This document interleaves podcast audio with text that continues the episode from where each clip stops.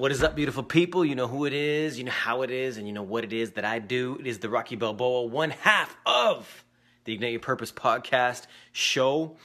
Massimo, aka Max, and we have power back. As you can see, we have some technology.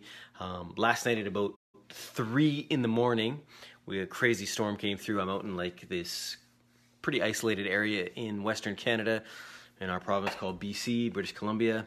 Long story short, trying to get a house ready for rentals this summer that we have, and I'm cleaning it up.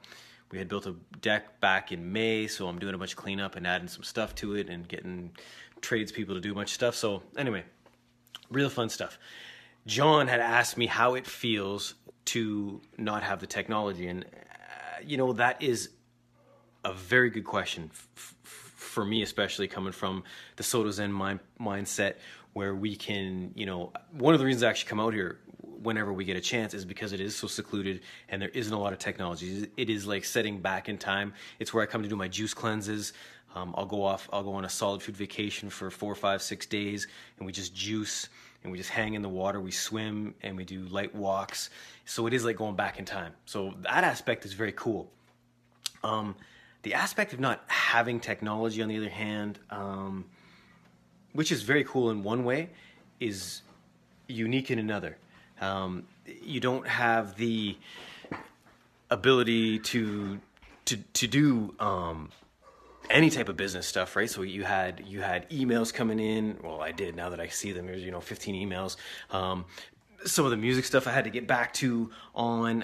I couldn't talk to these people, so you feel somewhat rushed to get back to them after you've been absent. I mean, I've been MIA basically for 16 hours, so I had some producers going, yo, where you at? You know, like, why haven't you got back to me? So we're in this type of world that's instantaneous, and when you're shit out of luck, you're shit out of luck, you know what I'm saying? Like, there was nothing to do, but it still messes with your mind. And another thing, this show, for example, like me and John and I, sorry, proper English, we always do it together daily. Well, I shouldn't say we always, but had the power not come back on, I wouldn't be here today. So being able to talk to you. So that's another thing that's like, well, man, you know, this is our show. This is what we do. So now that technology is more of a forefront with paying your bills, doing so much business, you know, it makes the world a smaller place. It's very difficult to be MIA for even 16 hours. Like, it definitely played on my mind, like, oh man, are we going to get to do the show today?